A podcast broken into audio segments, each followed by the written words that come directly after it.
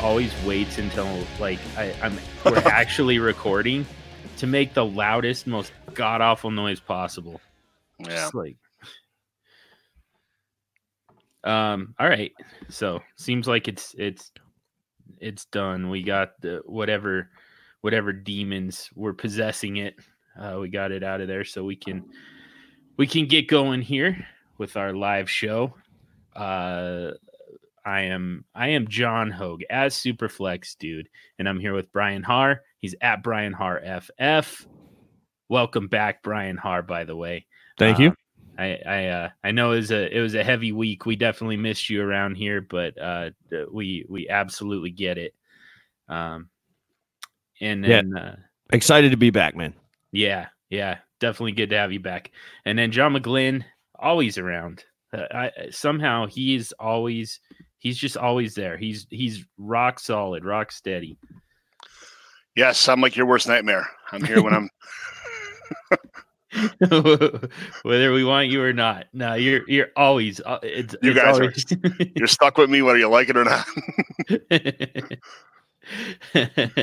yeah, that's that's the way we like it. By the way, so he's at John McGlynn seventy five, and uh, we're here to break down some listener questions, answer some listener questions, break down some listener trades. We've got a few of them already uh, already socked away and ready to go. But um, as uh, as everybody kind of files in uh, for the live show, feel free to um, to uh, send us your your questions in the live chat. Um, those are going to take priority, by the way. So uh, those always uh, we always make sure to get to the ones in the live chat, and then uh, just kind of fill it in in between. So um, the first thing that we can do here is is our kind of our filler is uh, talk about this Thursday night game. Uh, it's so the 49ers at the Arizona Cardinals and uh, I don't I don't know how we ended up breaking this down, but somebody somebody tell me if there's anybody on the Arizona Cardinals that's worth starting. Uh, is or is this just going to be Nick Bosa once again just going bull in a china shop? Uh, I don't think. I, I think Kyler Murray is going to be a. a- a- I know the off. I know the defense is great in, in San Francisco, but uh, Kyler Murray is going to throw a lot of passes like he always does. I, I think he's going to make things happen with his legs a little bit. He's going to have to create some kind of offense. Um, but I think he's going to spread the ball around. I don't think you're going to have anything. I, you're going to have borderline red light, yellow lights for the rest of the team. I mean, this is kind of a blah game when you're playing a great defense like San Fran, who's got great run defense, great pass defense. Eh, You know, you're not going to have tons of red, like tons of green lights and yellow lights, no matter who, what the team is. And Arizona has not been a juggernaut in offense. You know, they spread the ball around a lot. They, everybody gets a little piece of something. Uh, you got some guys hurt. Half the backfield's gone in, in Arizona. So uh, you got to fill in Kenyon Drake. Uh, you know, it's it's kind of going to be an ugly game. I don't uh, I don't anticipate a lot of offense, uh, but I, I, maybe the offense will come on the other side of the ball with San Fran. But on, on the on the Cardinal side, you're just not going to have uh, a great, lot of great fantasy options. And I think everybody knew that going into the game too. You know, they kind of they stick to the pass most of the time uh, anyway, especially recently with all the uh, with the inju- with the injuries. But I don't. Uh, I don't know what you're going to do. I don't know what you plan. If you have these guys in your lineup, most of the time you're going to find someone else to to, to start. You know, that's So, uh, let's do our uh, our green, yellow, red the way we normally break down games. Uh, do you have any any green lights on the on the Arizona side? I, I I say Kyler Murray. I just think he's. I, I, no matter they're going to be in pass, they're going to probably be in catch-up mode, or uh, you're not going to be able to run the ball with a, a guy who barely knows the playbook. Even if even if David Johnson does come in, uh, you know he's probably going to be limited. I don't want to see him pull one of these uh, come in for two plays and walk out the field again. So he, I don't know if he's really trustable this week.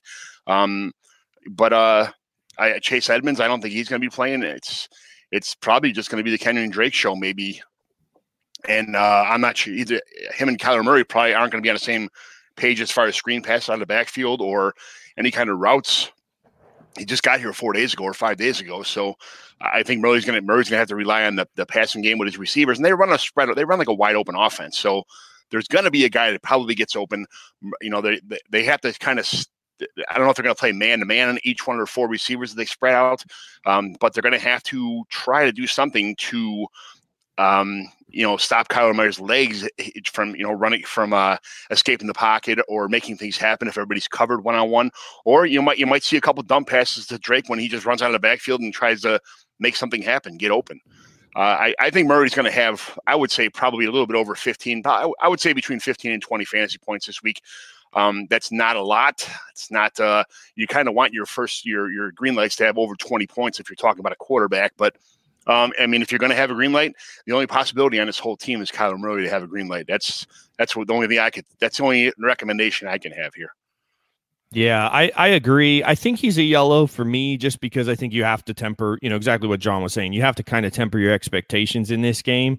Um, but he's really the only one. I mean, I normally I'd say Kenyon Drake, but this being the first game that he's played in a Cardinals uniform, um, you know, I, I just I, I, have no confidence. He might do something, but he might not. And somebody will do something in the passing game as far as catching the ball goes. Uh, again, good luck figuring out who this week. Um, I, I do think that Kyler Murray will have a little bit more success than we've seen quarterbacks have you know, in the last couple of weeks against that San Fran defense and that pass rush, especially with Bosa, um, because of his mobility. I think that will help. Um, but still, I don't think you can expect kind of his normal game. Uh, I think you have to temper your expectations here. So before we move on to the uh, San Francisco side of this uh, of this Thursday night game, uh, we already have our first question in the the chat uh, thanks to Hal Holman for joining us and for asking this question. But this is a this is a perfect segue right on topic here. So, um, John, you mentioned uh, Kenyon Drake being, you know, uh, it sounds like you've got him kind of as a yellow light. Tentative. Both you guys sound like you've got him kind of as a yellow light. Um, but uh, what are your thoughts on Kenyon Drake? First of all, for this Thursday night game, um, do you do you uh, what does it take for him to be uh, to be startable uh, Thursday night? I mean, what what's kind of his path? What's what's the game script uh, where he's actually where he's startable in this tough matchup? Uh, and then f- just for the rest of the season, how do you feel about Kenyon Drake? Uh, for we'll start with first of all for the night, uh, the day of this week's game. Um, I think Kenyon Drake's going to be forced into a role, whether it just be spell um, David Johnson if he plays, or if David Johnson really can't handle the load, which you know we uh, you're not, they're not going to try and throw David Johnson on a field if he's if he's at sixty percent or seventy percent. You know they're not in a big hurry uh, to hurry up and win a Super Bowl. They're, they're three, four, and one. They're not. Uh, they're not burning the division right now. They, they're got to keep their best players safe. So I think they're going to use Drake as much as they possibly can this week if they have to. Um, the rest, I honestly think that maybe there may be something further worse that we know with Chase Edmonds. Um, he, he might have a worse hamstring situation than we know of. So Kenyon Drake might they might say, hey, we need somebody else that's actually a qualified running back that does something similar to Chase Edmonds does to fill in the rest of the season. That you know that can use the role that we like to use in Arizona in our running backs. So let's go get Kenyon Drake. That's how I, I think Kenyon Drake's going to be a pretty decent part of the offense going forward. Uh, but a decent part doesn't mean that he's I mean, when David Johnson healthy, he's going to come back and take over everything. Um, he, I don't think he's going to be anything close to what Chase Edmond did the other night when David Johnson was out. That's that's not going to happen. I don't even think it's going to be like a 50-50 rule. I think David Johnson's going to have probably 75 to 80 percent of this offense, and then Drake will be like 20 percent if if Edmonds is out the rest of the season or a significant time. If Edmonds is healthy and they both all kind of come together the rest of this season, I, I get David Johnson's probably going to be fifty percent, maybe sixty percent, and then Edmonds and Drake will probably be on the field a couple times with him, or you know sharing the other twenty percent of load on passing situations only. But David Johnson's a great pass catcher, so I, I don't know what you know. I I don't know what. uh this combination of, of kind of similar running backs with Johnson and Drake, I don't know how they're going to split them up. If Johnson's healthy, I would I would expect to see Johnson, who's a way better player than Kenyon Drake, on the field when he's supposed to be on the field. So I, Drake's probably just a uh, uh Drake's probably just a um, uh, you know a backup at this point in time, or a, a good, solid, decent backup that they got uh, right before the trade deadline, um, just in case of worst case scenario with Chase Edmonds. What do you think, Harr? Yeah, I, I I sort of agree with that. I mean, I think I think he has. I think Kenyon Drake's going to have value over the next couple of weeks while David Johnson gets healthy. Um, I do think. I mean, it sounds like the Edmonds injury is is a little bit more significant than just a tweak Tammy. You know, it's a it's a pretty severe uh, pull from what I've been hearing, anyway. So, um, you know, I I think you know Johnson's banged up. Edmonds is now out for at least a couple of weeks. So they they go out and they get Kenyon Drake so that they have a half decent running back that they can start, um, you know, for a few weeks. So I think I think that's the one thing about Drake is his skill set fits in this offense. He's a good pass catcher. You know, I, I think John's right in saying that when David Johnson is 100% healthy, he's going to be the back that gets the volume. Um, he you know he's a much better player as john stated so um but kenyon drake can do some of the things that david johnson can do in that offense. So to spell him or if dj's banged up um you know this this is a, a place where drake can step in there and maybe provide some value. Kenyon drake's outstanding at breaking tackles, at making things happen, at you know eluding on the first hit. He's I, Kenyon Drake's an outstanding running back. I mean, there's nothing there's nothing wrong with having Jay, uh, Kenyon Drake as your starting running back. I don't think this offense is the best place for any running back. That's you know uh, you know uh, uh, between the tackles running back. I think it's a bad, better offense for a pass catching running back, which Drake is. Uh, so they all might fit in. They may just. I mean, they may just have to abandon the run between the tackles and just use screen passes and stuff the rest of the season. Just kind of, just I mean, that would make Kyler Murray an even better quarterback. Just you know, bam, bam, you know, screen pass right, screen pass left. You know, toss something. You know, their their game is not between the tackles. That's not how this offense is designed. And I don't think either is Kenyon Drake uh, or David Johnson for that matter. So uh, that's another reason why I, I have Kyler Murray as a, a green light for me because I don't think they're going to be running the ball a lot. I even, I mean, this isn't a game where you can just run the clock out and stop San Francisco either. They they have a couple decent decent options on offense. So you're gonna you you can't play run run run and and, and hopefully stop the 49ers. They got a couple good options. So they're going to pass. Uh, Kyler Murray, I probably get, I would imagine, pretty close to 20 fantasy points this week, uh, just on passing yards and you know maybe a touchdown, a long touchdown, or uh, you know a gimmick play touchdown, maybe two. That's uh that's where I put that's why I have Kyler Murray in the green light. Um, so uh, let, we'll stay on Arizona just for another minute here, Uh because uh, Hal also asked us about Larry Fitzgerald. Um, he says he's not been very good for fantasy the last few weeks. Does this continue tomorrow night and rest of season? I don't know. I don't know what this might be Larry's uh, Larry Legend's last season. I think. I think it's kind of a uh, the offense wore down. I, I think he's a great mentor for Kyler Murray. Uh, you know, you know, showing him the ropes. You know how to show the other young receivers how to run pass routes. It's a great person to fill in. It's it's it's like uh, it, it's like having. A, I mean, it is like having a superstar on your team to kind of guide you guys through the beginning of painful times but I think it just he can't do what he used to, what he did before.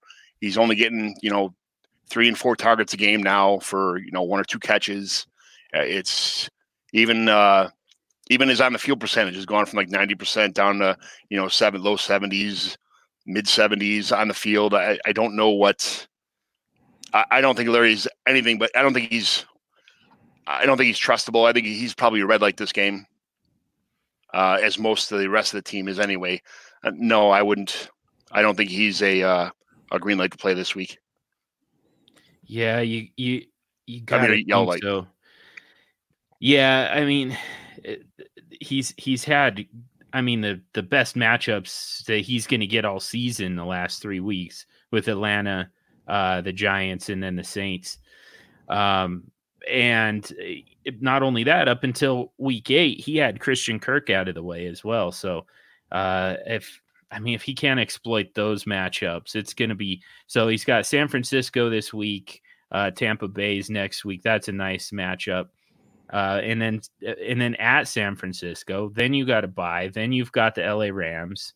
Um, that one's at home, but I mean, you're going up against Nickell Robey-Coleman, who's one of the better uh, slot corners in in the NFL. So um, it, it's kind of it's pretty tough sledding. And then and then after that, you've got Pittsburgh, which I mean, correct me if I'm wrong, Brian, but I think Minkah Fitzpatrick ends up in the slot quite a bit. Yeah.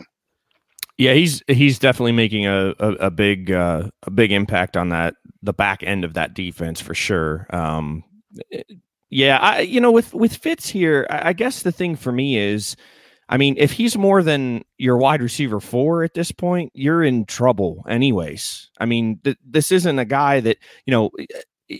If he so he started the first two weeks with hundred yard games and double digit targets, and I think you know if people were thinking, oh, Fitz is back no, Fitz is 36 years old and he's playing with a rookie quarterback in a brand new offense.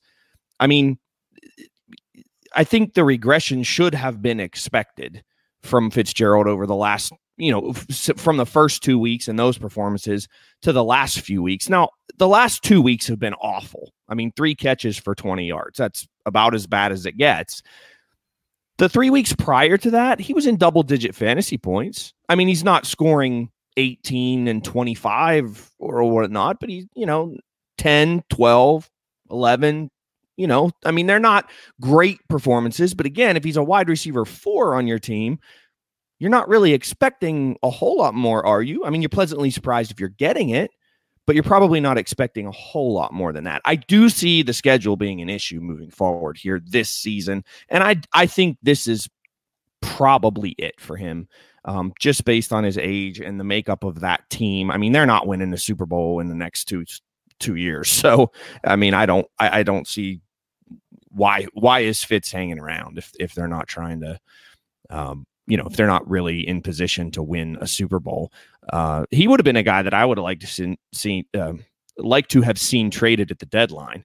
Um, you know, to maybe a competing team that could that could use him, but um, but yeah, it's it's. I mean, I, you, I, I don't think you can trust him for sure. Um, and and that's a shame at this point, you know. But it is he's again at this point in his career, 36 years old, rookie quarterback. It's going to probably be some rough sledding. Yeah, I think for the this is probably the end of his career. It's probably the end. He's going to go off in the sunset here. Uh, I schedule's bad. You really you have one more week the rest of the season to actually kind of use the guy in a, a somewhat normal situation. You know, uh, for fantasy purposes anyway, and um, Tampa Bay, and that's it. I don't. I don't even think Fitz plays next year. To be honest, this year I wouldn't. I wouldn't. I'd look to trade him now if I, you know, if, and I don't know how many teams still play with trade deadlines, but I try to trade him for whatever I could on just name value alone and see what you can get for him. Yeah, that sounds right. I mean, there there might be some game scripts here. It, it sounds like kind of the the key is, you know, you when you're not able to run the ball, that's when Larry Fitzgerald kind of becomes your, you know, your your kind of short yardage guy. Uh, you you know you you start going to the slot receiver instead with more kind of like long handoff type passes, and uh, that's that's how you get those. You know that's that's how you kind of soften the the defense uh, so that you can start going over the top is with Fitzgerald. And I, don't think that this is the week to do it. Uh, I, I think that if there is an angle for for the Cardinals here, it probably is through the running game. Um, and it, not only that, Ahkello Witherspoon. I mean, he's he's like one of those big slot receivers. I mean, this is this is why he's here is to cover Larry Fitzgerald and Cooper Kupp. You know the those those bigger slot guys. Ahkello Witherspoon is is that same type of player. He's that big physical slot corner, uh, meant to meant to slow down these big, you know, slot receivers. So uh, it's it's.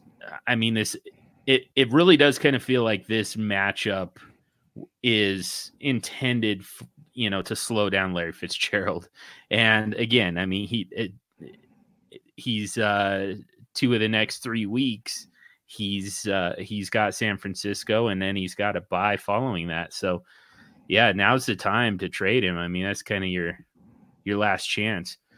Let's get to the San Francisco side, which I, I think Brian was going to take that one. So, uh, Jimmy Garoppolo now has an actual wide receiver. Finally, with Emmanuel Sanders, he definitely targeted him uh, often uh, against Carolina. Not not you know to great success, but you know moderate success. Uh, do we feel like that's going to be an ongoing theme? Does this actually start to buoy J- Jimmy Garoppolo a little bit? Does this actually buoy uh, Emmanuel Sanders a little bit, or was that just kind of a hey, here's our check out our new toy? Uh, I, I think it can. Yeah, I mean, I I do think you know Sanders is a is a better receiver. He's the best receiver on that roster today. He sets foot in the in the building. Um, you know, and he's he's kind of a shell of him form, his former self too, but he's still, um, you know, a more legit wide receiver one than um, what they had previously. Um, so yeah, I mean, I can I can see this. I don't know about this week uh, because of Patrick Peterson, but moving forward, I think, uh, yeah, I mean, I think Sanders can make a difference in that offense, and and where I think you're going to see it is with George Kittle because I, I just think that it's going to open some things up across the middle of the field. Having a guy like Sanders, who's a reliable option on the outside, um, you know, I, I, think that's going to make a difference for George Kittle, and he's really going to take off here in the second half of the season. So, um, I have, I have uh, Garoppolo as a green light this week. Kittle is a green light. Uh, and then I have Tevin Coleman as a green light as well. I, I, I feel pretty confident after his monster game last week. Um, and, and especially because the rest of the backs in that offense are banged up. I mean, Breida's possibly not playing. Um, I think it was Mostert is out um, already. So, you know, Coleman's going to get the volume in the backfield there. And I, I like, uh, I like him in this matchup too. Um, I think for me this week, Sanders is a yellow. I think you have to temper expectations a little bit because of who's across from him. Um, but those are those are pretty and then I I mean the other wide receivers I'm not really trusting in this offense. So if you have other options, I'd probably play other options. Um, so I guess those guys are red lights for me. Um, unless you absolutely have to start them. Um, yeah, so that's kind of where I am on the Niners this week. Yeah, how about Garoppolo uh, in a super flex? Yeah, I, I did have him as a green. Um, Okay. Um, I might not have said that, but yes, yeah, I did have him as a green as well this week. I think, um, you know, the, the key there again, he needs to target a re- he, he needs to target other guys other than Sanders this week, um, and and Manny will probably get a few anyways. But um, I, am looking for a monster game out of George Kittle this week. Arizona can't cover the tight end, and and that's been proven over and over again this year. Um, you know, so I mean, Kittle's one of the best in the business. I think he's going to have a big game. Arizona's allowing the most fantasy points to the tight end position. So yeah, George Kittle, slam dunk. Uh, maybe the play of the week at tight end. In fact, um, yeah, it, that it's it's a pretty easy one this week. I mean, like like you guys said, it's it's you know it's Coleman, it's Kittle, uh, Garoppolo in a super flex, and and that's that's about it. I mean, everyone else is kind of dart throws. So let's uh let's before we get to uh, start talking about some trades here uh, sent in by our listeners, just want to tell you real quick about another podcast that you can find on the DLF family of podcasts mega feed. Uh, along with the Superflex Super Show, you can also get the DLF Dynasty podcast, the flagship of the DLF family. Join the longest running weekly Dynasty fantasy football podcast in the industry as they analyze the game of Dynasty football with veteran hosts Dan Meylor, Matt Price, and Ryan McDowell, seasoned professionals who know how to win and don't take themselves too seriously. The DLF Dynasty podcast team will keep you informed and entertained all year long. So, again, you can get access to the DLF Dynasty podcast as, lo- as well as the Superflex Super Show and uh, Brian's podcast as well. Brian's other podcasts, the Trade Addicts podcast. Those are all uh, among so many others, all available on the DLF Dynasty, the DLF family of podcast mega feed. Uh, you can you can subscribe to one feed and get access to all of those different podcasts. Let's get to our mailbag, and uh, again, as as the questions come into the chat, they're definitely going to take priority. But in the meantime, we're gonna we're going to break down a few trades here. And this first one Uh, this came to at Superflex Show, our uh, Twitter account. You can send your trades to any one of us individually, um, any any one of the co-hosts individually, and we'll try and get to it. Uh, you can definitely send them to um, to our our main Twitter account at Superflex Show, and uh, we'll try and bring them here on the live show and break them down. So Keith Jackson sent us one. That's at ATCK Jack. I can't contend. I've got a young team, but got this offer. Courtland Sutton for a 2020 first. It looks like it's headed for kind of the middle of the first round and a 2022 second. Uh, who wants to break that one down for us? Yeah, I'll, I, I mean, I'll I'll jump in here. I, I would take Courtland Sutton. I would pay that for Courtland Sutton immediately and and walk away feeling really really good about it, uh, regardless of whether my team is a contender or not. I mean, I've I've seen what he can do on the football field, and yes, the quarterback conundrum in Denver right now is is exactly that. It's a conundrum, um, but I, I think you know he. It's not like Joe, Joe Flacco is a world beater, and Courtland Sutton has been. I mean, he's he's he's a he's a wide receiver one. He, I mean, that's you know he's he's having an excellent season. Um, and I would absolutely pay that a mid first and a, a, a second round pick two years from now. Easy for me. One hundred percent, Courtland Sutton. I would. I, That's. I would. If if he was mine, I wouldn't accept that. And if he was somebody else's, I would send that in a heartbeat to get Courtland Sutton. You know, it takes receivers usually a couple years. Courtland Sutton's only twenty four years old. He just turned twenty four. I mean, you're trading. Why would you trade a first round pick to you're trying to get a guy that's going to equal Courtland Sutton anyway in the first round. You already got him in your roster, a 24 year old that's overproducing already. So that 2020 mid first is pretty much what you're looking for anyway. So that 2020 first, you're going to throw a dart to try and get a Courtland Sutton. Uh, I would just keep the guy ahead.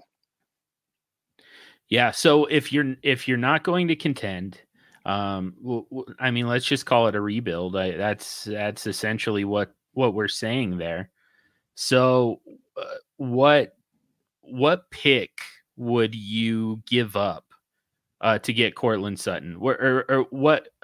Let me let me actually flip that. You have Courtland Sutton. Which pick would you take in order to give up Courtland Sutton? It would take more than one. Really? I don't know. I don't know if I would take a, you know, I mean, 1.01. Would you do that? Uh, well, I probably it depends on what you need. Yeah. You know, I, I, guess it depends on what you need, but it would be really close. I mean, it, if I was in, here's the thing, I, I would try to say, yeah, I'll take the 101 for Courtland Sutton, but I also want this and I also want that and I also want something. I would make sure that I had a bunch of. If I was rebuilding, I would make somebody go with you know a couple couple maybe uh 2021 2 and 2 you know 20 2023 to 2024th you know if you're rebuilding you need those draft picks. So I would try to say, yeah, you know, somebody obviously wants Sutton if they're going to, you know, first of all, offer a first round draft pick to begin with. So I would take, I would say, yeah, give me Sutton. I want the pick, the 2020 second, second also, and I also want a third and a fourth in this in this this year's. You know, just trying to get whatever I possibly can, even with, even if it is a one on one. And if I ask for too much, then too bad. You know, if you don't like it, then too bad because that's I better just keep Sutton then. Yeah, for me, I think it would take a top four it would take a top four pick to get me to really even think about it. Um, I need Jerry Jeudy or one of the top three running backs um, to really consider it. So, yeah. So in a in a super flex, does Tua enter that conversation for you, Harr? Yes, I think so, and and that's my mistake again, off off off the game a little bit. Uh, yeah, no, I, I I think in in yes, in definitely definitely yeah, Tua um uh, would also be in there, so I'd say so top five, I guess. Okay, I'm thinking. I don't. Even, I don't even know if Tua is going to be the one on one this year. That's that's I guess my big concern. I think Tua is very he's popular, but I don't think he's going to be the one on one. I just don't know what. Uh, you know, I don't know I don't. I, I think with his injuries and his uh, the team he's on that makes him look good, I, I he may not be the, the first quarterback taken in this year's draft. So, uh, uh, so I, I mean, maybe we just take out necessarily take out the name Tua and just I mean, you know, you've got Burrows, you've got you know some of the guys who we thought going in were going to be um, those uh, you know those top guys like uh, like Fromm and Herbert. Now you've got Chase Young possibly. Um, I have no idea if he's draft eligible, but uh, I'm you know we'll, we'll just for argument's sake say that there's just kind of that that field of quarterbacks who are going to be available. Uh, do do any of those guys, you know, present enough upside for you in a superflex dynasty to move away from Courtland Sutton and try and rebuild around one of those quarterbacks instead?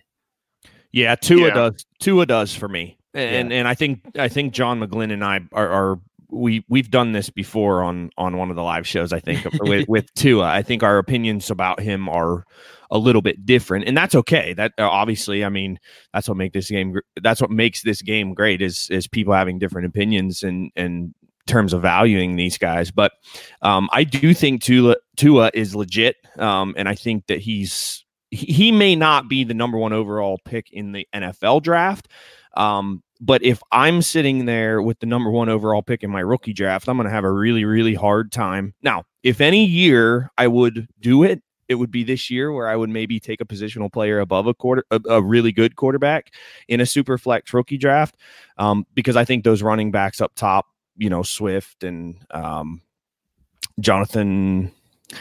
James is going to kill me for this. Come on, guys, help me out here. It's been Jonathan a long Taylor. week. Jonathan Taylor, yes, Thomas. and those, yes, I think those guys. You know, th- that's those how guys, I remember it. By the way, so those those guys at the top there are going to be really, um, you know, really in, enticing. Um, but Tua is up there too. I and and and again, we're circling back kind of to the question. Courtland Sutton would I take Tua over Courtland Sutton in a super flex league? I think I probably would, which is why if I think he's a top five rookie draft pick, then that's why I'm saying I think I, it would take a top five rookie draft pick. I would need one of those top three running backs, Jerry Jeudy or Tua, essentially. And I do think he's the best quarterback prospect in this next class. I think he's ahead of Burrow um, for me personally. Um, and and those other guys that we mentioned. Yeah, the, I mean, the question was mid twenty, mid. So I'm thinking six, seven, you know, six, seven, eight ish for this question. Uh, you know, if it's yeah, one to four, one to five. I don't know, one to four probably. The top three definitely. I trade, you know, 101, 102, 103. I guess uh, you could probably it's probably an upgrade, but again, I don't think Courtland Sutton. I don't think Courtland Sutton's the best thing since sliced bread, you know, but I think he's very good. Uh, so it, I, I just I hate having guys that I know are already producing early in their career, and I know are going to be great for a long time, and trading that asset away for someone who I think is going to be good. You know, that's look at N'Keal Harry. He was the number one receiver last year coming out. And I mean, I understand he's been hurt and stuff, but the Patriots aren't rushing him back on the field because he, from the rumors in the around camp there that he's behind schedule on the playbook and not really, not really, uh, you know, catching up the speed on what the Patriots do, the Patriots way. So I, I don't know. I, I hate top three pick, yes. Top four, maybe. Six, seven, eight, nine, maybe. Probably probably not. Yeah. So yeah. So it sounds like we're definitely not doing it for a mid first. I think we're we're pretty much in agreement there. Um it, and I, I think that you had it right, McGlynn, with you know the the problem here very well could be that you know even if you were getting an early first for uh, for Courtland Sutton, there's a good chance that you know when when when everything kind of falls into place here that the top you know however many picks it's going to be running backs. Uh, this it, it looks like a very strong running back class. That's typically you know that it, for a contender that's what you want is is to go after those running backs and that's what drives the market you know the the the teams that are going to contend in your fantasy leagues in your dynasty leagues drive the market drive the values on uh, you know regardless of position and they're going to be willing to pay up for those running backs. They're not going to be willing to pay for Jerry Jeudy, uh you know not as a rookie. And and we're kind of seeing that this year with you know with with some of the rookie wide receivers. You know they they just didn't end up having nearly as much value as Josh Jacobs, even though they were objectively better players. Uh, even the quarterback position is a little tough to pay for. I mean, this is you, the only way that you can get a quarterback is in that rookie draft. But I mean, at the same time, you know that you can't expect a whole lot out of them. So you know, uh, the the the most value is going to be on the running backs, most likely. Uh, and you know, if you're in rebuild mode, there's absolutely no reason to draft a running back. Right. So if you end up with 1.01, uh, like uh, for instance, we'll just say, just for argument's sake, you earned 1.01, and it, uh, you know, so obviously you're in rebuild mode, and now 1.01 looks like it's going to be a running back. I mean, there's you know, there's no there's no reason for you to stay put and take a running back because now you don't have the wide receivers and the quarterbacks around him. Uh, and you know that running back is just kind of wasted on your roster for the you know his three year career expectancy and you know so you there's there's kind of no reason for you to reach past those running backs and take you know take jerry jeudy take tua um, if if that's not where their market value is, just because then you know you're you're giving up a lot of value that that pick holds. You could really just kind of move back and and get the same player at you know 104 105 something like that 106 even so you know you're you're kind of stuck in a pretty bad spot where you're really just looking to trade that pick again, you could trade back. Certainly, you know, there's there's that option, but what you're really going to be looking to do is trade for a young wide receiver that you can build this team around, and that's Courtland Sutton. So, so I, I, it from a value standpoint, it feels like you know the the top three probably are worth more than Courtland Sutton, but for a rebuild purpose, I think that you would rather have Courtland Sutton just on the off chance eh, I won't even call it an off chance. I think it's it's 50-50 at worst that you know you're going to be in a situation with that top 3 pick where uh, you're you're hoping to turn it into another Courtland Sutton. Yeah, it's it's funny, John, too, because you've seen this scenario happen in Denver previously, right? Yeah. So Demaryius Thomas, his rookie season was decent, mm-hmm. above average. It was like, okay, you know, the guy has some talent. Now, I'm not saying that one of the greatest quarterbacks of all time is walking through that door, okay? Because Peyton Manning is is the guy that walked through the door and made Demaryius Thomas a superstar. But if that quarterback room somehow improves, and I don't know that they have the guy on the roster right now that's going to improve that quarterback room, but if they draft a guy or if they sign a free agent, you know, one of these, you know, Jameis Winston or I just I'm sorry. I, I just I did that. but but if they I forgive if they, you, thank just you. Be careful with that. but if they get some help in the quarterback room, I think Court, I think I think you can see a big step. Maybe not the Demaryius Thomas with Peyton Manning step, but you know you're already seeing. I mean, he's on pace for over 1,200 receiving yards. So yeah. and and look, I I get it on pace. We got to be careful with that stuff, right? But but I think he's that type of player. He can make a jump like that if the quarterback room improves, you know, which hopefully it will. I don't I don't know that it can get a whole lot worse. Um never say never, but uh but uh, you know, I, I think once that improves, I think you're going to see Sutton taking another jump too. So, yeah, yeah, and I mean, right now, you know, the worst case scenarios really still aren't that bad. Jo- Joe Flacco is under contract. They, you know, they they kind of backloaded, they restructured his contract and and kind of backloaded it. So, I mean, he's back in 2020, and you know, whether it's as the starter or the backup, he's there. You know, so. Uh, it, you know, we've got Drew Lock coming, probably coming off of IR I'm not excited about Drew Lock at all. I think this is just another typical John Elway draft pick, but you know, there's there's a chance that John Elway finally got one wrong, finally got one right. You know, you just keep drafting those big dumb quarterbacks until you get one right. Maybe he did. And we're we're about to find out. Maybe Drew Lock is the answer, um, and it, you get an opportunity to find out to finish the season here. And then, you know, if he is, then there you go. You've got your franchise quarterback. Courtland Sutton gets to kind of learn and grow right along with Drew Lock. Um, and all of a sudden that upside just is is immense again. Uh, you know, the the other scenario being that Drew Lock ends up being kind of what I think he's going to be, which is just another another Paxton Lynch, another Brock Osweiler, you know, somewhere in between those two.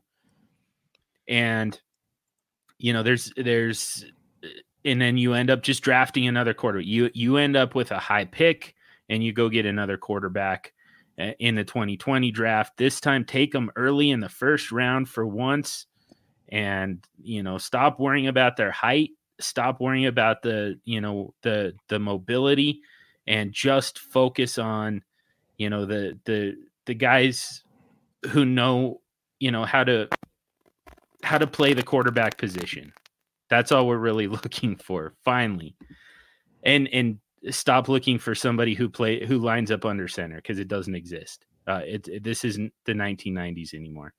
Right. Um, so and and then you know either you get that guy, either you get that top draft pick, and again we listed a bunch of guys that it could be, you know from from you know they they love Herbert. I know that. Uh, Jake Fromm is still in the that conversation. Tua could make it. You know if if um, if if John McGlynn is right, uh, this could you know Tua could fall uh, within the top five.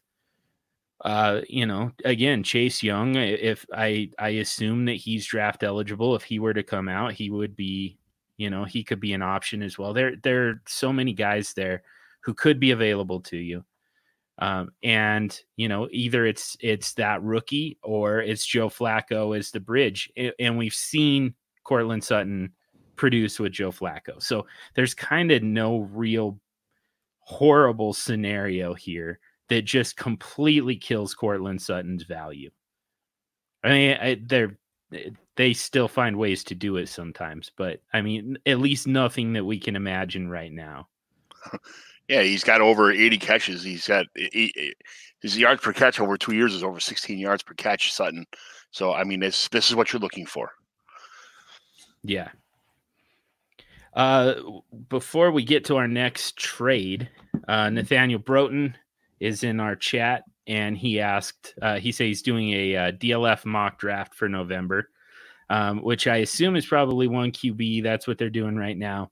Um, just got done with the super flex uh, uh, DLF mock drafts that build that uh, the ADP available at dynastyleaguefootball.com. And we'll do it again here in about a week, week and a half.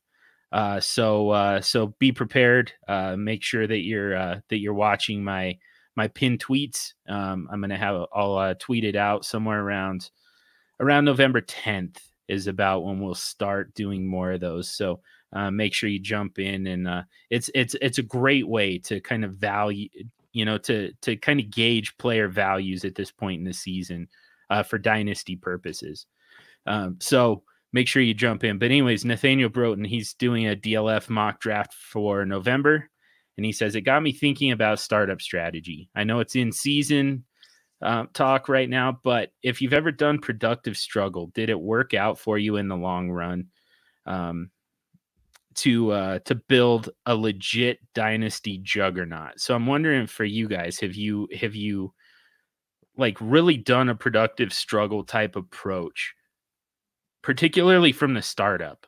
Um, I, not many people, eh, you know, we we we always talk about how you know there are going to be some people who try and build a young team and you know you can just in your startup you just put together a team of proven studs and go win the championship in year one, and then you're playing with house money. I don't think it actually works out that way. I think more often than not, everybody's playing to win year one. So I'm curious if you guys have done kind of a productive struggle approach in year one, uh, and uh, if you've seen any kind of success with it. I have. I'm a guinea pig for this. Nice. I uh, I, I started when the I my redraft league that we've had for I don't know how many years. We had a we had a no. I, was, all my guys were all redraft guys, so I started a. We did a mock draft for a whole year. We did a mock draft and played a whole year, a whole year, so people can understand like how dynasty goes and what a, a taxi squad is. And I kind of walked into the steps of, uh, you know, kind of changing over from redraft to dynasty. So we had one whole year um, of that. I won it that year, um, but I I knew it was just a kind of a, a, a you know one year deal. Now we had that was two years ago. Last year I drafted, and the draft I drafted was for the future. Um, I I I drafted uh, Godwin, uh, uh, DJ Moore, uh, DJ Chark, a bunch of guys like that. That you know, kind of like everybody was scratching their head about the draft, and it's uh, I took my beating year one. I think I only won two games, and I got oh you you're you're so into fantasy football, and you can't. You look at the team you drafted; it's a joke. And this year, all these guys turned around. You know, I, I drafted Saquon in round uh, round one, which you know everybody was unsure of. They, you know, because Gary's Ex- guys. Excellent, was, excellent pick. Excellent. Yes. Pick. so if you look at my draft board, everybody made fun of me about my draft. Oh, what kind, what kind of draft is this? You know, but this year, I uh, I only lost two games. Uh, my, those those all the young picks I had are starting to come into fruition, and they're all young players. Now you're not going to hit on them. I, I cut DJ Chark after year one because I thought he wasn't producing, and that that, that kicked me in the butt. I cut I cut John Ross after year one. That kind of bit me in the butt. You know, I I, I you know I, I kept guys like Emmanuel Sanders who I thought were going to produce. I you know I kept other or not Emmanuel Sanders, uh, DaeSean Hamilton. Um, so it, a lot of it is patience. You know, that's the thing is when you draft a young team like that and you, you are planning for the future, man, you get an itchy trigger finger about improving your team all the time. But you have to let these guys sit for a couple years and take your lumps sometimes, or enjoy the fruits of your labor because it really is hard to build a good dynasty team. And like I, I there's I look at other guys who are producing for other teams right now. If I just would have sat down and kept my big fat finger off the you know the the the uh, the cut or the trade or the cut for these guys, I would have my team would have been awesome. I would have been I I would have been the high. I'm already the high scorer, but I would have been the high scorer and league. I would have been undefeated, and I would have had five or six more years of dominance if I just would have kept the team I had ori- originally. But uh, I get I get a little. I'm so used to redraft. I'm still in redraft mode from years and years of redraft, and um, I think it's. I, I think starting. There's nothing better than starting a dynasty league and anticipating the future yeah, yeah, you know, of course you draft Julio Jones and you know Aaron Rodgers and you know all the the older guys who are still studs and win it for maybe a year or two. But if you do that and you try to rebuild through the draft, uh, I'm not a big, uh, not that I'm not gonna say I'm not a huge draft guy, but um, you're taking your chances. You know, it's I, I look I like I like seeing guys who are already you know who I know. Uh, I, I it, building a team like this is, is special, but it takes patience. That's all I'm going to say. Yeah. So, Harr, I mean, you're involved with a ton of leagues with the, you know, trade addicts and, and, and everything. And, sure. you know, the, especially it, to, to me, the trade addicts uh, is also, it, that's a great sample here just because, you know, you kind of go into, I can tell you from firsthand experience that going into a trade addict startup, it's, it's kind of with the idea that, you know whatever happens here in the startup i'm going to be able to um to kind of work with it because you know this is a this is going to be a trade heavy league mm-hmm. and i'm going to be able to you know patch whatever holes i end up with after the draft pretty easily um and uh you know it's it's going to be a pretty quick turnaround um it is as quick as i want it to be i i can really kind of take whatever approach to this that i want to take because it's it's going to be just such a uh, a, a, trade heavy league. So I maybe you know between your own experiences and then and you know kind of watching others, maybe you've got some kind of anecdotal evidence. Um, but what do you think on this? Yeah, so I think the big thing here with with this particular strategy is you have to trust your draft evaluation process.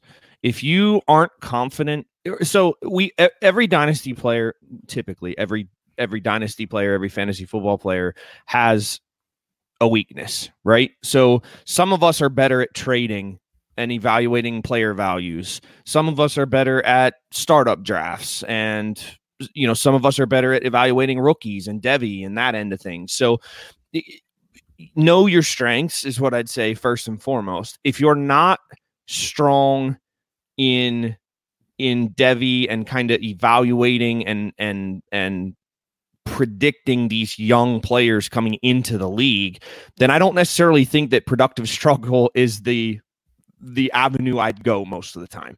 Now, what I typically do personally on my teams is I, I like to balance my teams because then I can go either way. Okay. If I have if I have excu- exclusively young players on my team, then typically you're not going to have enough of those guys hit to give yourself a shot at winning in year one. Um, but if you go all, you know, veteran heavy, and then maybe you suffer a couple key injuries, now you're sitting there with no young core to build with towards the next season. And you just have all these old guys that are going to be another year older next year. So I like to try to mix my roster as best I can. I know that's I don't know if if people would consider that a cop out to the answer to the question, but that's how I build my rosters. I try to mix veterans. I I'm always looking at value in startup drafts. I'm it that's that's what I go by. I go by where are these guys getting taken? Where do I value these guys with that information along with my own evaluations of players? And where is where does the value lie? If I can get a guy who I think is a veteran in round 13 that's going to give me, you know, wide receiver one or running back one production, well then I'll, I have no problem taking that guy there if I think that there's a chance for a rookie to walk into a successful situation and maybe produce right away, then maybe I'll take him around higher than than where he's being evaluated. So for me, I try to do a mixture. I've never gone full productive struggle um, because I am one of those people that I have a hard time. Um, I, I have a hard time not. I hate when I'm not at least competing a little bit. Like I like to hang around, and I know that's awful. You know, we we talk all the time about you're either a contender or you're not. I'm I, I'm a lot of times I'm the guy in the middle, trying to still be a contender and seeing if I can throw a couple trades together to get me into the contention.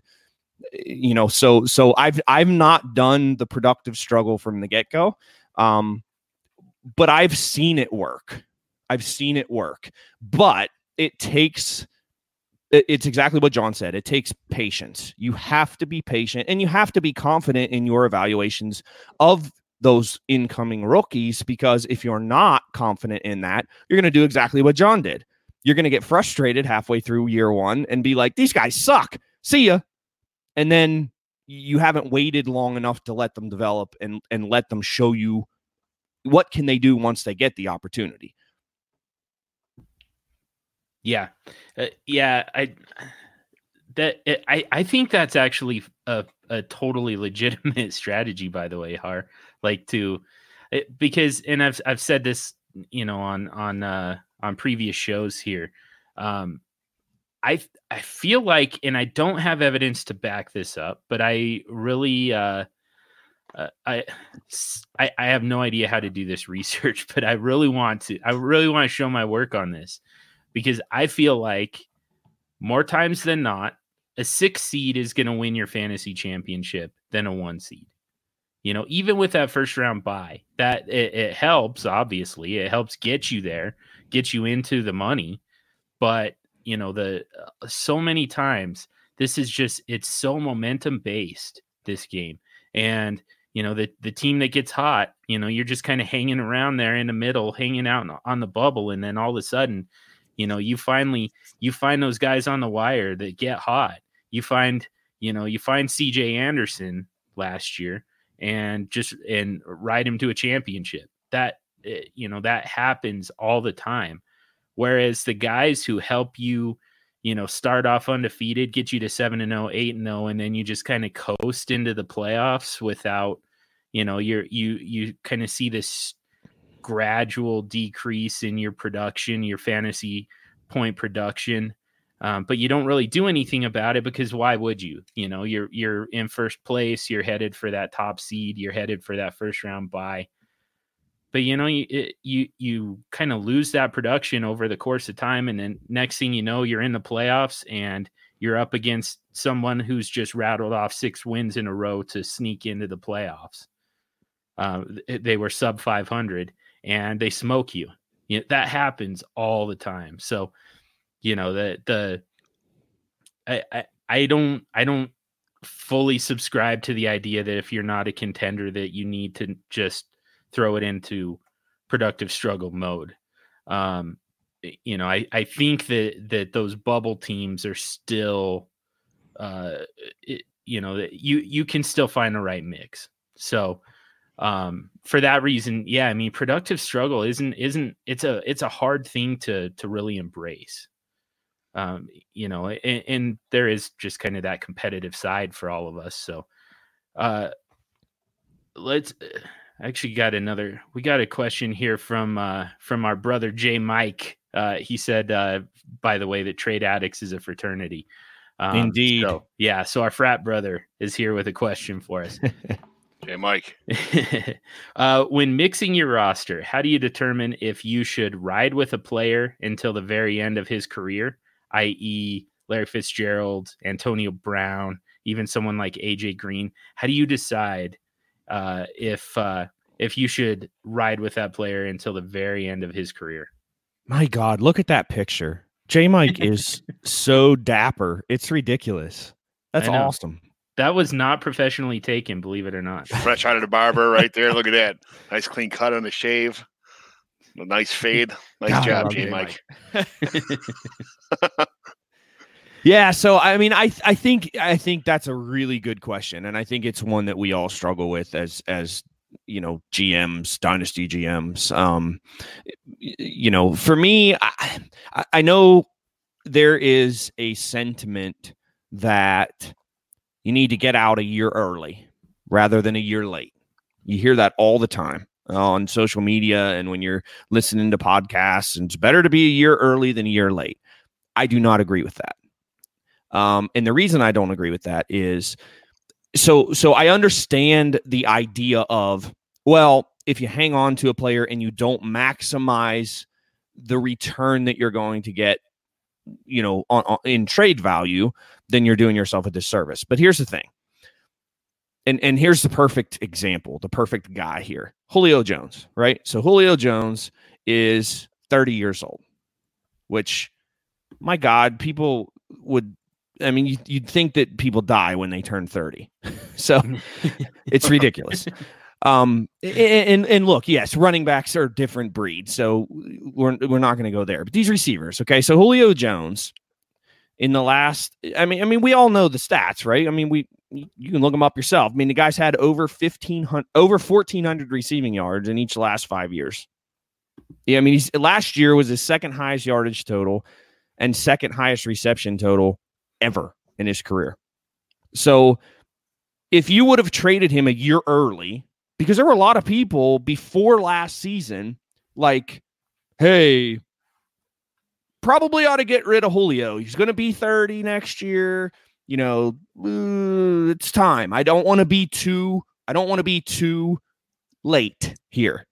Well, you just missed out on 113 catches and 1600 yards and a, and a top 5 wide receiver. And to me, I'd rather suffer the downgrade from a first round pick to a second round pick for a top five freaking receiver that's going to help my team win. So I, you know, and and and AJ Green is another one here. Now he's a little bit different in the sense that he's he's he's struggled with injuries for a long time here, a bunch of years in a row. But when he's on the field, he produces at a pretty elite level at a pretty elite level. So he's another guy that like yeah i mean of course if you can get a, a, a, first and a second like a high first and a second round pick or something like that i mean it's all again it's all about the value. If you can get really good value great. If somebody's you know if, if somebody's like well i'll give you the last you know the last pick of the first round or you know it's going to be a later first or something like that well then i mean why? Especially if you're in if you're in somewhat contention i mean why keep him. He's going to do more for you on your roster than he is than you're I mean I mean you ship him away for a pick, you get nothing this year out of that dynasty asset. Nothing. Yeah. Nothing. So I, I just I, I don't subscribe to that be early with selling your dynasty assets. I don't agree with that. I'd rather be late because yeah. you're missing out on production, especially when we're talking about picks. Now, if you can send a guy like that for, um, well, and, and he's not a good example. Let's go back to Julio, right? So, so if you can send a guy like Julio Jones for for you know a, a player that's going to get you 80% of that production or even less than that 60% of that production so you send julio for dj chark in a first or julio for dj moore in a first or julio for Courtland sutton in a second or something like that i'm good with that because you're going to get production too mm, but you got to but you got to get you got to get the production. You can't just sell these guys for picks. Yeah. And, and so uh, yeah, Nathaniel Broughton uh, brought up Julio as well, so that was uh, that was perfect. I didn't even have to mention him; he just kind of went into him. Um, uh, so kind of along these same lines, Will Kavanaugh, my boy Will Kavanaugh on Twitter, uh, asked me today uh, which side I'm taking in a half PPR superflex. And I think that this this applies to the conversation because I kind of feel the same way about Julian Edelman. I think he's kind of in this conversation as well. He's a, he's in a walk here with the Patriots. We know what their loyalty ultimately ends up being like towards you know any of their players. Um, plus, you know, not to mention 41 year old quarterback uh, you know, it feels like that one could it, it, could really blow up at any time. So he was asking about trading Sammy Watkins away uh, to get Julian Edelman, Carlos Hyde, and then I mean two 2021 thirds. I mean, there's there's basically no value there. There's that's you know. Uh, two two pennies on top of this whole thing. So Edelman and Hyde really for a, a a, a, team that's favored to win the championship. You know, you're kind of giving up long term production with Sammy Watkins, but you're getting back Julian Edelman and Carlos Hyde. And in both cases, you know, it's very possible that you're losing uh, both of those guys after this year. They're going to help you go win the championship, and then and then you're done. You're done with it. They die on your roster essentially. You're not going to get anything back in return. Uh, so, but I mean, my point to him was, um, you know, just the fact beyond the fact that they help you win the championship, and there's pretty significant value in that. Uh, there's there's a strategic advantage to winning the championship, you know, in in money leagues because now you know you've you've got your buy-in paid for how many years uh, while you work on kind of rebuilding it and recovering what you gave up with Sammy Watkins.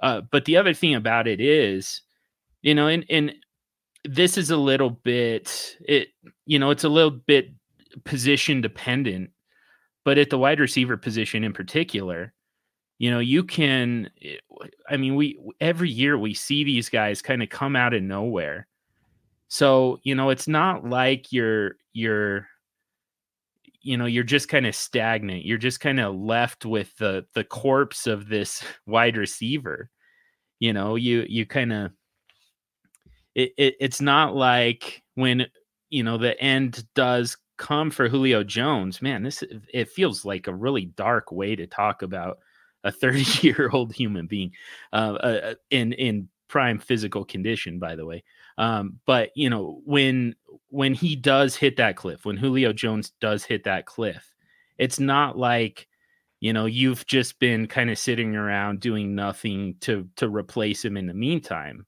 either you know We've seen D, we we're seeing DJ Chark kind of come out of nowhere, and he's looking like he's got top ten dynasty upside at the wide receiver position. We kind of saw Auden Tate come out of nowhere.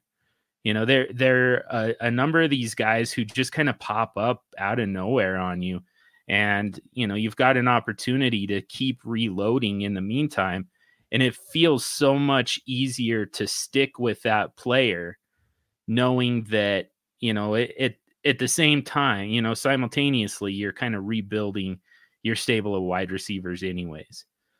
So that's the case with most positions. The only the the running back position is tough. I mean that one, um, that one you kind of have do have to keep cycling through them, and it's not even a value thing. It's just the fact that they can.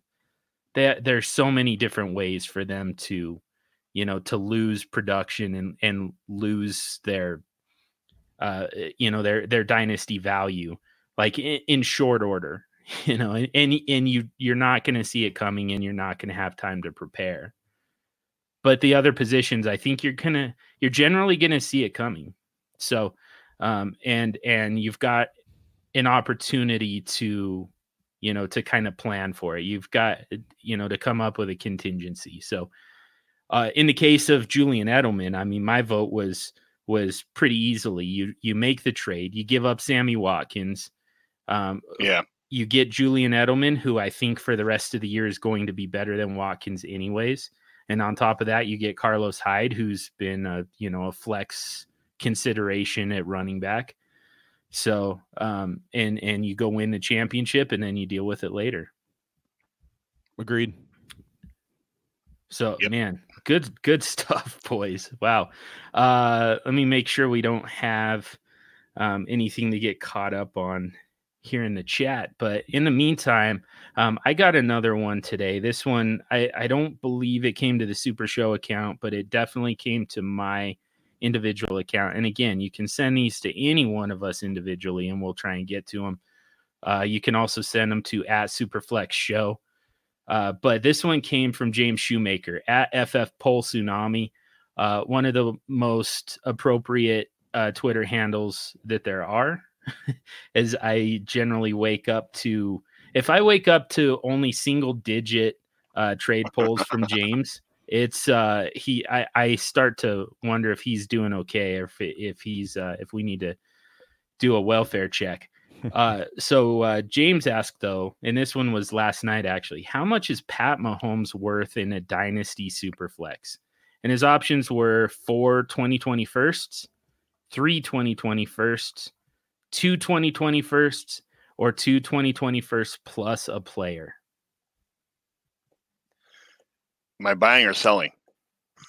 that's, that's a great point. yep. Yeah, definitely. So, all right. So you're selling Pat Mahomes. You own Pat Mahomes. What does it take to give him? Oh, give me those four first, right? does that do it? Uh, I mean, four first. I would. I, I mean, I, how do you turn that down? I mean, it's not. I can. I, I can turn it down. I jeez. Oh, John John would need John Superflex dude John Hogue would need a quarterback in return exactly. along with along with the the picks. So would you four first and Mariota? Would that get it done for you? well, unfortunately, Winston? Mariota's not going to do it anymore. Winston's yeah. definitely not going to do it. You've got to give me four firsts plus Winston plus another first for taking on Winston, taking up a roster spot. Uh, but I, and I don't think that it needs to be four firsts uh, for me. But you four you do first. have to get a player, and it has to be a quarterback. Um, but I think you know, depending on the quarterback you're getting in return, I think probably two firsts is what, is about right. If you had four firsts and got rid of Mahomes, you could mm-hmm. literally take two uh, uh, Herbert. Yep. Uh, uh, you know, and you have to waste all four from, of those. Yeah, you have to waste all four of those draft picks on quarterbacks and hope that at least one of them becomes Pat Mahomes. I mean, you probably have more than one quarterback in your roster anyway to begin with. If you had Mahomes and you're considering throw uh, getting rid of him, but I mean, so let's just say you had like in my, uh, I guess what we're talking about before about uh, building with you know on on uh, projections. Like my quarterbacks are, I have Winston, um, Josh Allen, Mariota, um, Rosen, Sam Darnold uh, Kyle Allen. So those are my, all my quarterbacks on my team right now. They're all young. They're not proven. I don't think I'm going anywhere with them quarterbacks, but they're startable. Most of them are anyway. Uh, some of well, four of the six of them, four of the five of the five, four to seven of them are uh, for a super flex.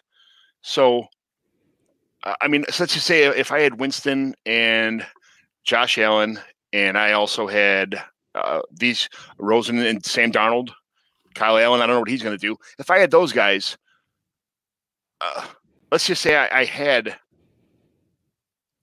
um, Mahomes on my team, I would trade away Mahomes for four 2021st.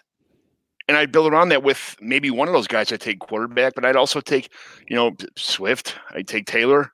I, I, I take Jeudy. I mean, let's just say let's just say those are all high first round pick, first picks, like top five, top seven picks uh, mm-hmm. The four of those are top seven picks. I could rebuild my entire franchise for one quarterback. Yeah. Yeah, I I I think so. So so in the in the chat, J Mike, he he put Darnold, N'Keal Harry, and two firsts. Would you do it for for that? No, I would not. Nope. I mean, we're talking. We're hell no. We're talking about Aaron Rodgers, except he's 23 years old and he's already won the MVP. Are you kidding me? Uh, easy with that now. hey, John Hogue. Hey. John Hogue. No, Hey, hey, John Hogue. Who's your number one quarterback right now? yeah, it's it's Pat Mahomes. Mhm. Damn it. Mhm. Damn it. All right, you got me. Fine. I would not. I would not. I would not do that. Now, I, No. I, I I understand an argument for it, and I understand your argument, John, in in saying that you could you could turn over your whole roster with four first round picks. Here's the problem with first round picks: they don't hit. Yeah. often. Yeah. I get it. You know, so you got to have, and and it's not just like one's got to hit, right? You're trading the best quarterback in the league, who's 23 years old and has already been an MVP, who's going to Now- be in the league for the next decade and a half, likely, barring injury. You know, you, I mean, you better hit on all damn four of them, or you've just done yourself a major disservice. So what if those uh what if those two firsts are tracking f- to be, you know, top 5? Does that change anything for you or or it- you No, know, because going I from don't- random to Yeah, no, because I don't think Sam Darnold's a top 10 quarterback in this league ever. Really I, I, Nope. I don't, I don't, vet, I don't eh, see. I look at quarterbacks in a super flex where I'm looking at. I want 20 points a game from my quarterbacks. That's all I want. A steady 20 points a game. Mhm. I don't need to have 49 points a game. It's not going to happen from everybody all the time. you know, it's not. I don't. I, if I can get 20 points a game from my quarterback, that's all I'm asking for, and I'm happy with that. So. Yeah. I, I don't really. I if I can have a bunch of mid-range quarterbacks, which almost all quarterbacks have their first four or five quarterbacks are all mid-range. If I could have a handful of mid-range quarterbacks, and that- let's say I got Mahomes in the fifth round two years ago, uh, you know, in my rookie draft or fourth round or whatever, third round, whatever we, whatever you drafted him in, I don't. But uh, if I got him late, mid mid in my rookie drafts a couple years ago, and I have him now, and I'm looking to rebuild. I mean, I already have a handful of mid-range quarterbacks. You better believe I'm taking four first for them because I rebuild the rest of my team around my mid-range quarterbacks that are already getting me 20 points a week. Yeah. Yeah, I mean if if you've got that roster construction where you're heavy at quarterback, it, it makes a little bit more sense. The problem is I one thing that I really don't like to do is give out discounts based on my roster build. You know, and and that's kind of what you're doing at that point. I mean, it, it's not a discount in terms of of trade value necessarily. I mean, it, to me, if there's a player that's worth four first, it should be Pat Mahomes. Saquon Barkley too. well, No, I, No, I I I think I probably paid that, but I still disagree with it. Uh, it's okay. Move along. but uh, you know, if if you know, so from a value standpoint, that's that's probably about right. The problem is, I mean, you know, when you're actually in that situation where you know you've got Pat Mahomes and you're forced, you're faced with that offer. How many people can actually click accept? I I think that people have a really hard time actually doing that, and uh, so you know it it, it makes it really hard to make that move. Um, anyways, you know, just kind of in a vacuum. And so if that's the case, then I have a really hard time making that move, even if I have the quarterbacks that I need in order to make that trade. Um, just because I know that I'm I'm essentially giving a discount. I'm making a trade that I wouldn't make, you know, with a with an average roster build. Just because I have a John Hogue roster build doesn't doesn't mean that uh, that the value changes, you know. So that that makes it pretty tough for me. Uh, that's why I've got to get a quarterback in return. Now I will say though, and this is where I agree with John McGlynn, um, that that uh, you know that that Darnold, uh, N'Keal Harry, into two 2020 first, especially if those are tracking to be fairly early first. And by the way, I you know all off season I talked about don't try and project those picks we're at a point in the season now where you can you can actually see it coming. You can see which teams are headed for the playoffs, uh, which teams are headed for top five picks. You you can start to figure that stuff out. So, um, you know, it, it's it's appropriate to do it here in week nine of the NFL season, where it's absolutely not in freaking July and August. Don't try and do it. Uh, but anyways, you know, if it, I I would make that pick or I would make that trade. I would take Sam Darnold. It, it it is a little bit risky because of you know we don't know for sure what we're getting with Darnold. He's still super young though. Yeah, young, young enough to get mono. Uh, and uh, so you know, I I think that you know it, it makes it a little bit more risky. There there are guys that I would rather get, but I mean you're getting N'Keal Harry in return you're getting those two first. And like John, like Jay Mike said in the chat here, you know, you you the the value of those first is still going to increase uh, up right up until you know it's on the clock. Um, whereas Pat Mahomes is probably going to stay pretty stagnant from here. But the uh, the overall point here is that value over replacement still kicks in a little bit as long as you're getting a quarterback in return, so that you're not forced into a, a position where you have to use one of those firsts on a quarterback. You're getting your, your quarterback replacement back. Again, you know, like John said, you know, uh, a, a quarterback who's going to put up 20 points you know, consistently every week versus a quarterback who's consistently going to put up 25 points a week and then, you know, every now and then give you that 40, 50 point game. I, you know, I'm I'm still fine with Darnold. I think that Darnold can can do just as much for me as Pat Mahomes. He's not going to win me weeks the way Pat oh. Mahomes does, but he's going to keep me in every single game and then you know I can use those picks and I can use N'Keal Harry to make up that difference. John, is this was... is this is this a day we fight? it might be. It sounds like it might be. What, what what are we fighting about? No, I just Sam Darnold. I I, I just can't. I mean, I I can't even fathom evaluate uh, evaluating him the the way that I, I feel like you might be right now. I mean, this is a guy that has like nine more turnovers than Jamarcus Russell through the same amount of games to start their career. Yeah. I mean, he he's a turnover machine. And and and look, I get it. I mean, I we saw some nice things at USC. We saw some nice things in his rookie season. We also saw a lot of bad things. A lot of bad things. A lot of turnovers. Mm-hmm. And if you I mean, if if we're talking about if we're talking, you know who Sam Darnold is to me right now? Uh-oh. Jameis Winston. That's who he is. He scored. He yeah yeah. He might score you some touchdowns. He might get you some yards every once in a while, and he's going to turn the ball over four and five times a game too. So I I don't. For me, again, and we're talking about trading Patrick Mahomes here. We're not talking about Baker. We're not talking about Carson. We're not talking about those guys. We're talking about Patrick. MVP of the league, your number one ranked quarterback. This is Aaron Rodgers. This is Aaron Rodgers. You keep saying that. It, I maybe but, we will fight. But here, but okay, and, and and here's and here's what I'm saying in that. I'm I'm saying that I'm not saying look, Patty Mahomes has a long way to go to be Aaron Rodgers because he's only been in the league for three years. Okay. Yes. Mm-hmm. I, I mean, obviously. Obviously. What I'm saying though is the way that he's valued right now is Aaron Rodgers. So mm-hmm. the way that you have felt about Aaron Rodgers for the for as long as I've known you, yeah.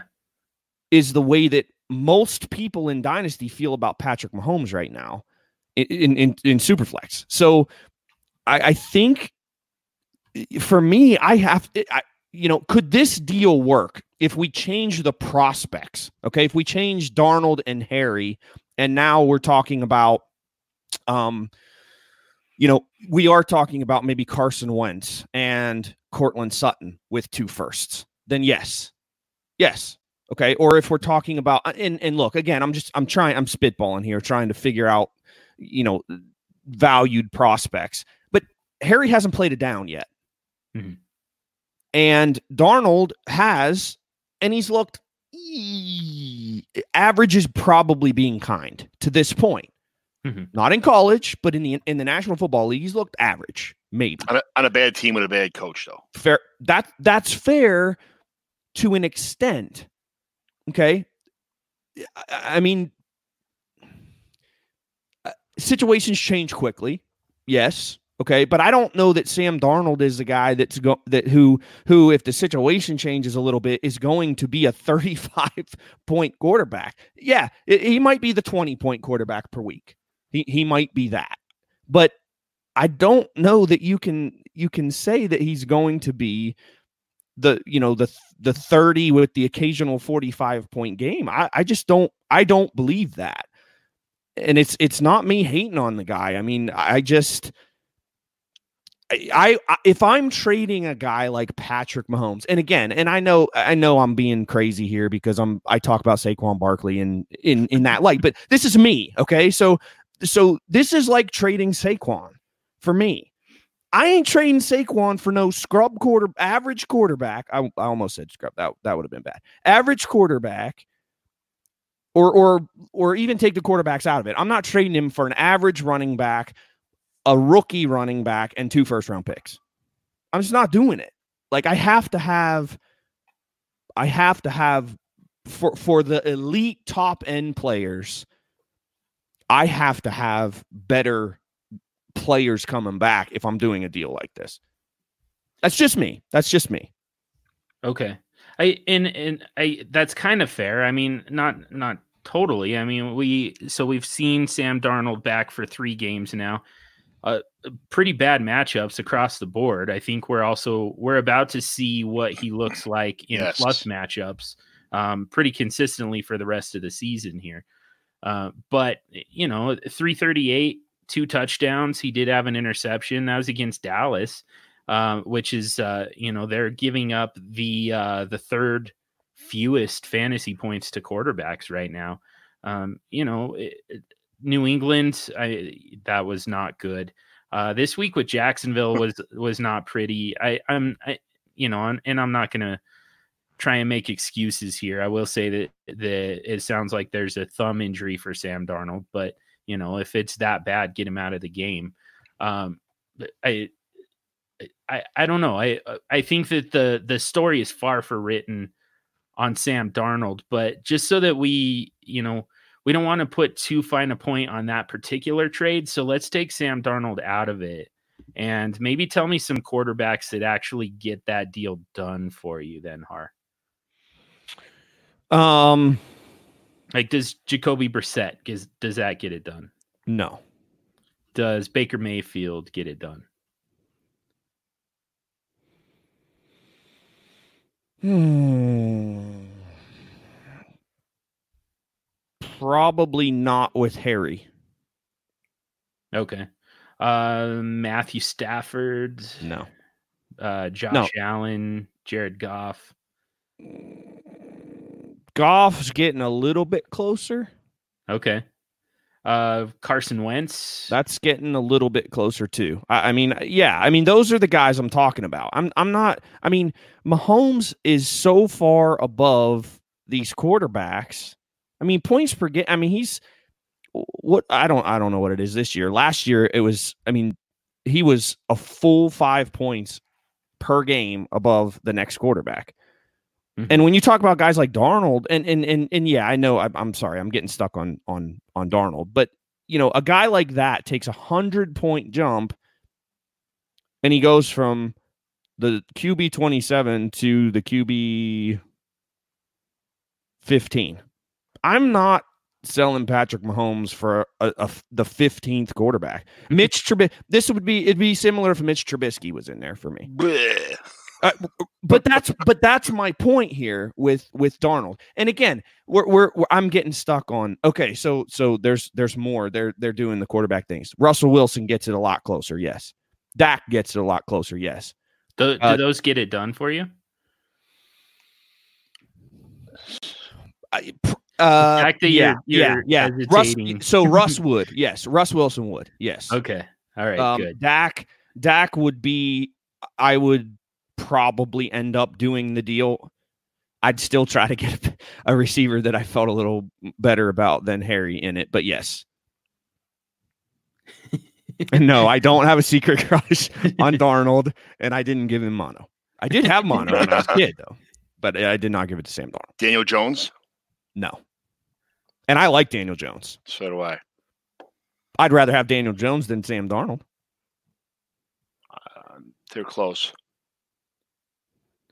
Uh, how about Lamar Jackson? Is that does that do it? I think it probably would for me because I'm getting a top five running back too in one player. yeah. Yeah. All right, fair enough. Uh we uh we've gone way long here, but we also haven't hit nearly everything that we wanted to get to.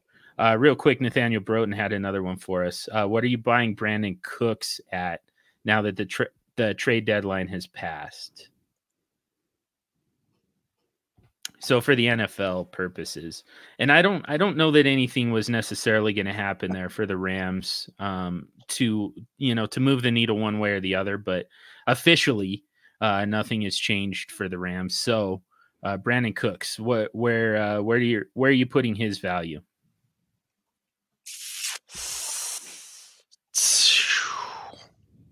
Um, uh, what are we talking like? Like, Let's let's start with rookie picks. hmm.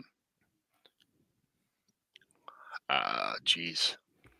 And again, I mean, we can talk random 2020 picks, but at this point in the season, we can also start to project those a little bit. So, um, you know, if if you feel like it's got to be, you know, a top five pick or something like that, let's uh let's do that too. I don't think it has. Well, I don't know. I think I, I think this is this is similar for me to Sutton.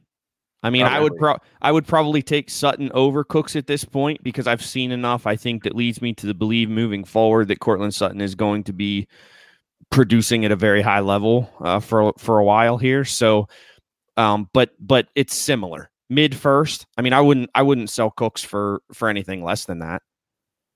A mid first, uh, so call it a random first. Do you think is that fair, or, or does it got does it have to be? It probably has to be the 108 or better for me to really consider it. Okay. Yeah.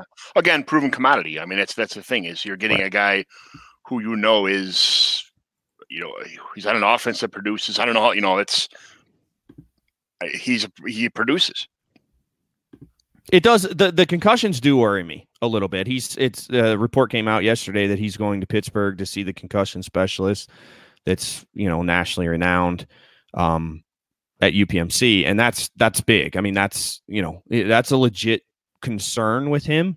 Um you know, he's had two this month, two concussions this month and obviously, you know, those compound. So um you know that that does scare me a little bit so i understand somebody wanting to get out from under that so maybe if you're if you're nervous about the concussions maybe you do it for a late first i'm not selling him for a second round pick though i'll just sit on him and No way. and hope he comes back you know and and gives me a few games and then maybe try to capitalize with a mid first or something like that Okay.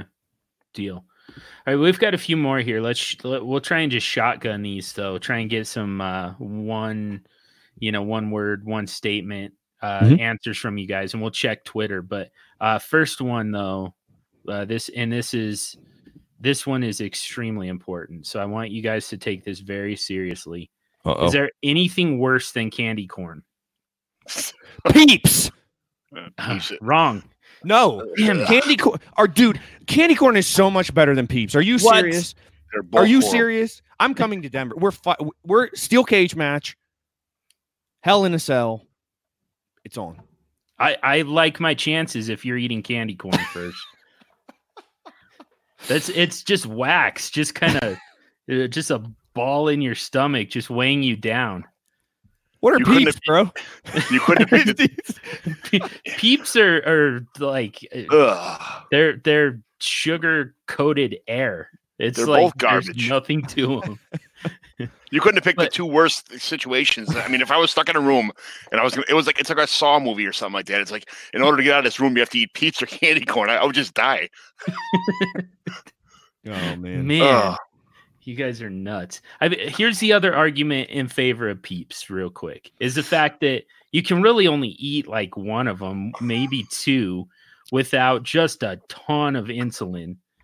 Uh, it, it just it, it it's just way too rich, way too sweet. So, but whereas candy corn, I mean, you could at least in theory sit there and eat an entire freaking Yeah, bag. I, it. I was upstairs earlier tonight and I had this bag of candy corn. I was eating it. It was delicious. I You ate the were whole not. thing. I was eating candy. n- Honest to God, I was eating candy Uh, corn before I came downstairs. I swear to God, I was eating candy The only good thing tonight. about Peeps is that you can. Did you ever see the videos of the people put them in the microwave with the toothpicks on? They have like, and they turn on a minute and they blow up real big and they have like a sword fight with each other in the microwave. It's pretty crazy. That's the only good thing about Peeps. Here, here's the other thing about here's the other thing about candy corn. It has to be the right sized candy corn. I will say that they, they they- they've tried to do this where they make them into little pumpkins or they make them into like you know other shapes, goblins and ghosts and different things like that. No, candy corn is triangular and it's about the size of your fingernail, roughly, maybe a little bit. bigger Me and than J that. Mike are on the same page here. Good and then you Mike. bite you bite the little white tip off, and then you pop the rest in. It's beautiful, and then they're delicious. They're not. Huh. It's It's like it's like eating an eraser. Nice. Well, y'all Uh, ship your candy corn to my house. gladly. I'll take care of it. Just gladly. Dig through, dig through the garbage. I'm not even touching it. Nice. All right, back to fantasy football. This one's from Trader Duck. It's a 12 team PPR Superflex Dynasty. And again, just kind of shotgun these for me. And, and like I said, let's check Twitter. Let's see how Twitter's doing with these trade polls lately. Davante Adams for or uh, Josh Jacobs, N'Keal Harry, and Kenyan Drake. Which side are you taking? Ooh. 12 team Superflex Dynasty full PPR. He's got AJ Green and Gardner in there also. Oh, never mind. That's a different one, I think. Or am I reading the same thing? Uh, uh, yeah, that's a different different trade altogether. Okay, Okay. never mind. So yeah, I think I think it's I think that's real close. I mean, I I, I lean Adams, especially on a contender. I think, I think, but it's I mean that's that's a pretty good deal. I mean, that's what it would take for me to give up something like that. Is what it would take for me to give up Davante Adams. So, I, I like. I mean, I I like that deal. That's a that's a big boy trade. I like that. I'm keeping Adams. I'm just gonna leave that quote from J Mike up for a minute um, while we move on to the next one. So Twitter has that one is Davante Adams, 51 percent. So a lean towards Davante Adams. So sounds like uh, maybe Twitter's uh, got it together here. So this one for AJ Gardner, uh, Captain Redbeard, in rebuild mode, strong wide receiving core, need running back help. Um, which to me that's not rebuild mode, by the way, but. Uh, so this is a point per carry, PPR, two QB, two tight end, and a tight end premium. Geez, a little bit of everything there. Kerryon Johnson or uh, Royce Freeman and TJ Hockenson. Hawk. What do you think, McGlynn? The tight end premium stuff is uh, it's it's pretty uh, appetizing with Hockenson being so young and you know you, you kind of see that he's a special talent. I- it's uh, this is uh, man. I'm gonna take Freeman and Hockenson just for the Hockenson side, but it's it's uh, I'm not a big Kerryon fan. That's the only reason I'm I'm on the Freeman and Hawk side. Yeah, if you're in rebuild, but you've got strong wide receivers, Hockenson's the next piece, especially with two tight end and wide receiver premium. And uh, Twitter sees it the same way 65% for the Hockenson side. This one's from Jake Ebley. Antonio Brown or Derrius Guice? Derrius Nice, Guice. nice, 100. percent Uh, 91% on Twitter. So uh, close enough. We're within uh, margin of error. You could have said Peeps and Antonio Brown, and I probably would have taken Peeps. Oh man. All right. That's that's that's our angle here to uh to out you as a as a peeps eater. Um Dustin Church says uh 12 team PPR super flex, 0.2 point per carry, and a 1.5 tight end premium. Davante Adams and Melvin Gordon, or Le'Veon Bell and Julio Jones. I got to make sure that I don't own any of these players in Trade Addicts 3 because Dustin's in Trade Addicts 3, so he might be uh, testing.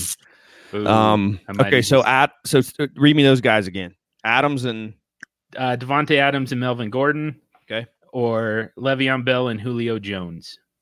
Adams and Gordon for me. I'm leaning. close. Yeah, it's, that's that's pretty close. I, I Adams and Gordon for me.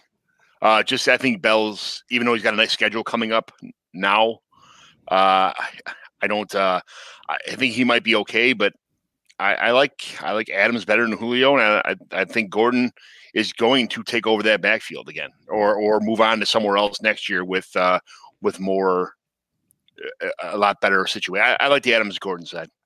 Yeah, that's the thing people miss. Melvin Gordon's going to land somewhere. Uh, someone's going to be dumb enough to pay him.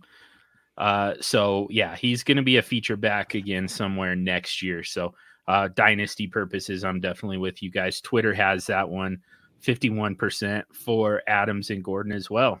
So I'm surprised it's that close. I, I think I, I would have probably gone like 60 40 in the Adams Gordon side. Yeah.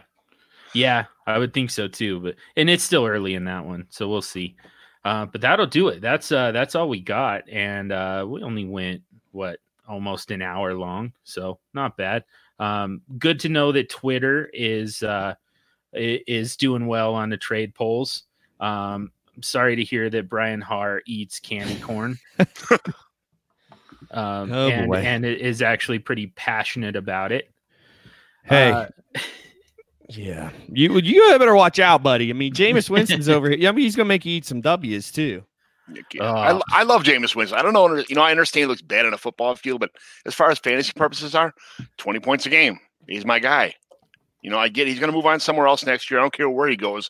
He's going to get 20 points a game until they, you know, until he's out of the league. So he's got probably four or five more years in this league before he's finally maybe gone. But I, I don't know. He's going to go somewhere else next year, whether it be Tennessee or, you know, I don't think he's going to Chicago, but I think they're going to, they're stuck with Mitch for a year or two more. But uh, he'll go somewhere else, fill in, be 20 point guy. He's not a backup yet. He's not that bad. Yeah. I like Jameis. You know, and he starts out yeah. bad. He makes bad decisions. I think he's in a perfect spot right now. I think he's only going to get better as the year goes on. Uh man, I don't know. I mean, he's he's got a nice schedule coming up. I'll I'll give you that. Yeah. But to me, he's Jay Cutler. That's that's kind of the bottom line. It, I love Jay Cutler too. Yeah, it, yeah, and and you got a you got a year with him in uh in Miami, and uh, I'm sure it was a lot of fun, especially compared to what you've had since. Um, so yeah, uh, I I don't know, man. I, the the big thing to me, and James the Brain always says, availability is an ability, and it is still an ability, and it annoys the hell out of me. you know until, where he got? You know where James got that? Where did you get to, that? Do you happen to know where he got that? This no guy idea. named Brian Harr. You ask him the next time you talk to him. James just burned me on a trade. Did you make that up? I, I am pretty sure that he at least heard it from me. I'm not going to say that I'm the first one that's ever said it, but he he shouted me out on Twitter when I said that on the on the Trade Addicts pod one time. So. Oh man! All right, we need to start giving you full credit for that one. I'll I'll take it. I, I, mean, every once in a while, I you know say something it, that sounds decent. it also doesn't annoy me quite as much when you say it because you don't say it like with the intention of of trolling like it, you're you're actually being practical with it. So uh, I, I appreciate your usage of it, but in this case, this is this is where it really applies with Jameis Winston because you know the the availability is going to become a a, a question. It's going mm-hmm. to it's going to become an issue. It's going to affect his ability because at some point these NFL coaches are going to feel like I can't win with this guy. I can't I can't have a guy who throws, you know, bad interceptions. I can't have a guy who turns the ball over and makes bad decisions. I can't have a guy who can't consume a playbook, who can't run the two minute drill, you know, who can't change, uh, who can't audible at the line of scrimmage because he can't remember, you know, his hot reads and stuff like that. I, I, I can't win with that. And it's going to lead to him being a backup and, and a very good backup, but I mean, he's not going to be on the field. So that's where it affects him for fantasy purposes. So, anyways, just had to go on a quick Winston Rant. tangent because I really don't like Jameis Winston for that reason. But uh, yeah, so we got to thank everybody who showed up to the live chat.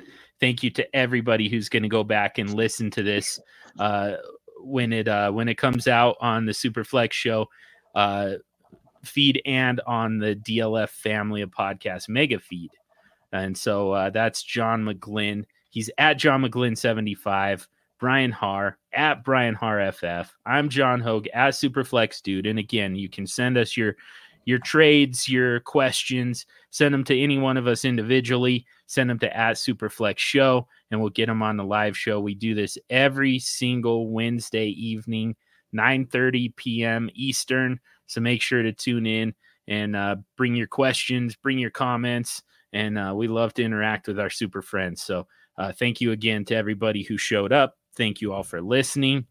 And don't forget to check out the start sits uh, coming up on uh, Thursday or uh, yeah, Thursday and Friday. No, Friday and Saturday. Sorry. Yeah. Coming up on Friday and Saturday with start sits plus injury reports from Ethan Turner.